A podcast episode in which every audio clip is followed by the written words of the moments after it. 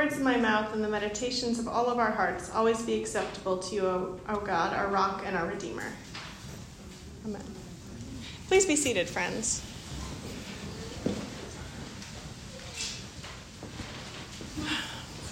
So, one of my thing, favorite things to read in newspapers and magazines are like the advice columns, right? That's like I'm always ready to go read those articles. I really think that I must like them so much because I often have the answers myself. And about three quarters of the time, I insist that the answer is just have a conversation. Talk to the person, talk to the sibling, talk to your mother, talk to your boss. It's going to be okay have a conversation. And I think I like knowing that because, you know, it's fun to know things, right? And I think that there's a great joy in being the person who is so expert. Um, so we can get so into our problems and to thinking about things and to the like quandary of it all that we forget the simple utility of just having a conversation. So, one of the things that I like most about this passage from John's Gospel is that both Nicodemus and Jesus were actually willing to have that conversation. Neither was writing into an advice column, they just went straight at it. And the gospel writer, John, is willing to write it all out so that we can see the way that things unfold and come to a new understanding in this back and forth between these two people. And I want to spend some time this morning going carefully through this conversation because there is a value in how it unfolds.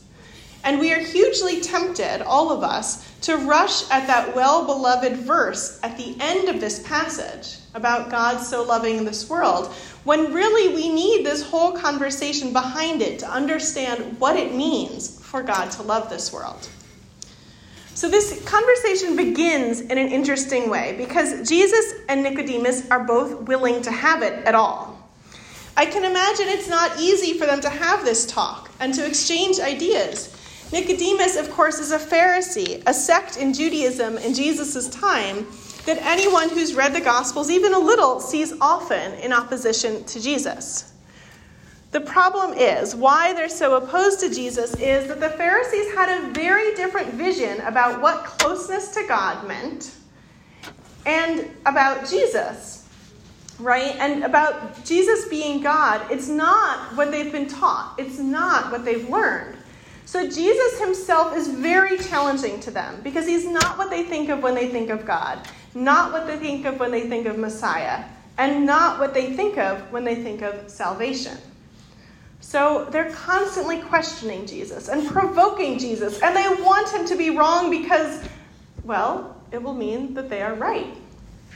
We don't like things and people that call our whole worldview into question, right? Neither do the Pharisees. So then we have Nicodemus, who's a leader, and he comes to Jesus at night. Particularly since we're reading John's gospel, we know that it begins with that part that's called the prologue. So, this coming at night is important because of the part of the prologue that's all about light. That part goes In the beginning was the Word. The Word was with God, and the Word was God. He was in the beginning with God. What has come into being in him was life, and that life was the light of all the people. The light shines in the darkness, and the darkness does not overcome it. So we have this contrast Nicodemus, who comes by night, and Jesus, the light of all the people, who shines in the darkness. John is not a subtle gospel writer, right? And so even though Nicodemus is coming by night, we might perhaps wonder is he drawn towards the light of Jesus? When he approaches Jesus, he says, Rabbi, we know you are a teacher who has come from God, for no one can do these signs that you have done apart from the presence of God. There are a couple things to notice here. First, Nicodemus uses the respectful term rabbi, teacher, which indicates that he's taking seriously Jesus' religious authority. He's seen him do these signs, he believes something is happening here. And secondly, Nicodemus is genuine. He's not trying to set a trap, as we've seen in other gospel encounters with Pharisees. Nicodemus really does want to understand how can Jesus have the presence of God? yet not following the conventions that his religion has set forth. We can understand this feeling, right? It's like I come to church every week and I signed up for three Lenten practices and I've been so good and I've signed on all the late night prayer examens with Mother Kimberly and I've been reading those daily email reflections and I have been abstaining from gossip for seven whole days, 12 whole days, you know, right? And yet I still don't get it. I'm feeling far from God and it is so not fair. Okay, maybe that's not you, but I'm willing to bet you felt something like this in your life somewhere at some point.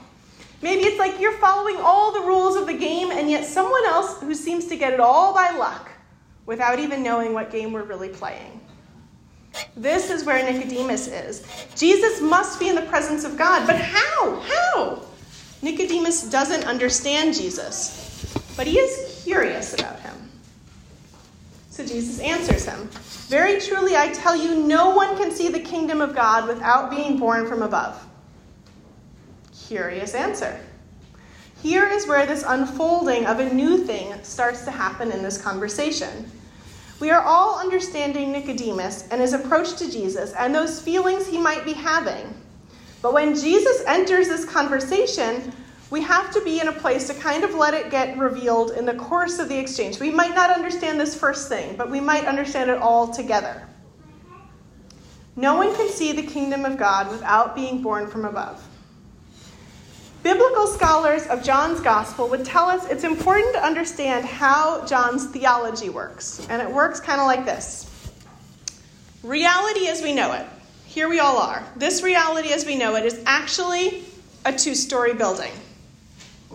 On the first story of this building is the world here. It's a sphere of hate, darkness, falseness, slavery, scarcity. A world where God is only partly seen. Up above, we've got our second story. All right. The upper story is heaven, centered around God, a sphere of life, light, truth, freedom, and abundance. And God reveals the possibility of being in this second story of heaven through Jesus. So here we have this two story building of reality where Jesus is saying, I have come from above, down into this world. Now, I don't know how much of this two story building theology Nicodemus had learned in Pharisee school, but he is very confused. And we might be confused too, but remember, we're listening to the unfolding, right? So Nicodemus asks, wait, wait, wait. How can anyone be born after having grown old? Can one enter a second time into the mother's womb and be born? Nicodemus is getting very literal, right? He's trying to understand, and his idea is to get literal. He needs more from Jesus, and I think generally we are right with him.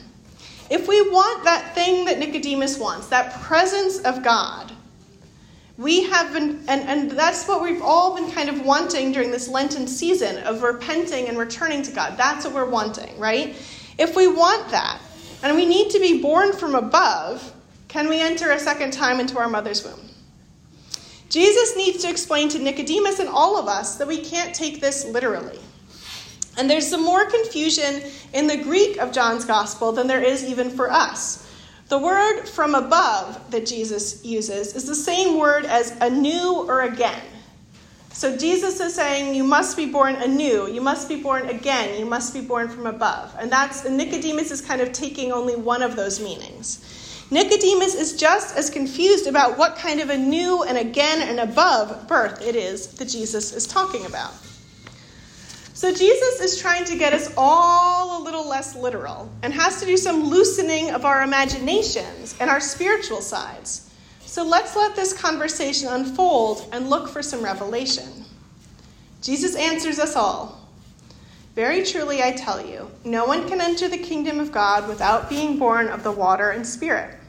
What's born of the flesh is flesh, what's born of the spirit is spirit. Do not be astonished that I say to you, you must be born from above. The wind blows where it chooses. You hear the sound of it, but you don't know where it comes from or where it goes. So it is with everyone who's born of the Spirit. What's helpful about this answer is that there's no way we can get too literal about it. It's not easy to understand, and I think that's on purpose. Jesus is reminding us this isn't something we can just use our intellect to figure out. Jesus is telling us that wind blows where it chooses. You hear the sound of it, we don't know where it's coming from or where it's going. This is not only an intellectual journey, Jesus is telling us, right? We aren't going to understand the wind. We might experience it, right? We might hear it. But that doesn't mean that we have intellectual comprehension of it. So Jesus is confusing all of us further and letting us know this isn't going to be something we're going to suddenly get in our minds. And Nicodemus says to Jesus, How can these things be? Right? And that's maybe where all of you are in this sermon with me, right? How can this be? And Jesus reminds Nicodemus of his status. You're a teacher of Israel, right? And you can't understand these things? And maybe for us, Jesus would say to us, Aren't you 21st century people who can access all the world's information on the internet in a small device that slides into your pocket? And you have two centuries of theology and church teaching and faithful saints to explain this 2,000 years ago, and you still don't understand these things? How do you not all get it? So, when we hear Jesus go on, let's hold in our mind this two story theology that John has for understanding reality. Jesus says, Very truly I tell you, we speak of what we know, and we testify to what we have seen, yet you do not receive our testimony. If I've told you about earthly things and you do not believe, how can you believe if I tell you about heavenly things? No one has ascended into heaven except the one who descended from heaven, the Son of Man.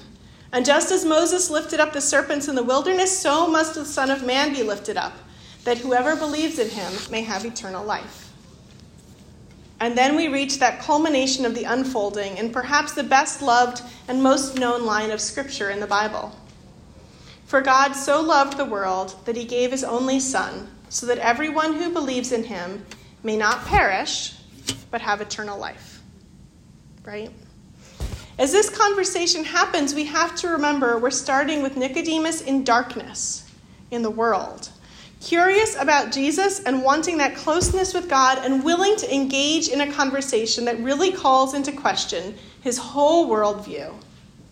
And we end with the notion that God loves the world so much that he gave his only Son so that we may all have eternal life. Here's the thing by the end, in faith in Jesus, we can all be born from above and have eternal life in that second story.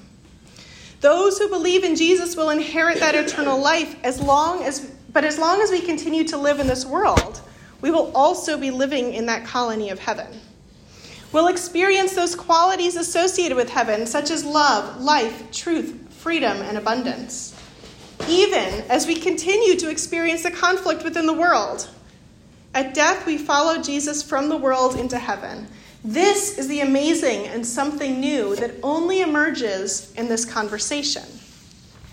What's most startling to me, thinking about how this two story version of reality functions, is that God loves the world. Given John's worldview, this perspective is stunning. The attitudes and behaviors of the world are hostile to God. Yet, God loves the world. We might think that God should be angry with the world and punish it, but God loves the world. It's no wonder then that this line of Scripture is so beloved, because it offers us something that seems impossible. For us, as people of the world, people used to conflict, oppression, hate, war, and just everyday difficulty, the idea that God could love this world is radical loves it so much that he sends Jesus, his son, the light, to offer us this eternal life in the second story. Life lived from above, even while we still remain in the world for now. Faith in Jesus unfolds for us the opportunity to be above now. Not tomorrow, not in the world beyond, but now. The idea that our faith in Jesus is now means that we can be a part of the kingdom of God means that we can share in that love, that life, that truth, that freedom and abundance that we do in that realm above because God loves the world so much. When it comes to being born from above, it's about our faith, not our intellectual knowledge or our previous stat- status, only our faith. God loves this world, and though we don't know where the wind is going or where it came from, we can hear the wind, we can experience it. Like the conversational nature of this passage, there is an unfolding, a revealing, a being willing to share ourselves and to listen. And then there's just a chance to hear and experience that God loves the world. Amen.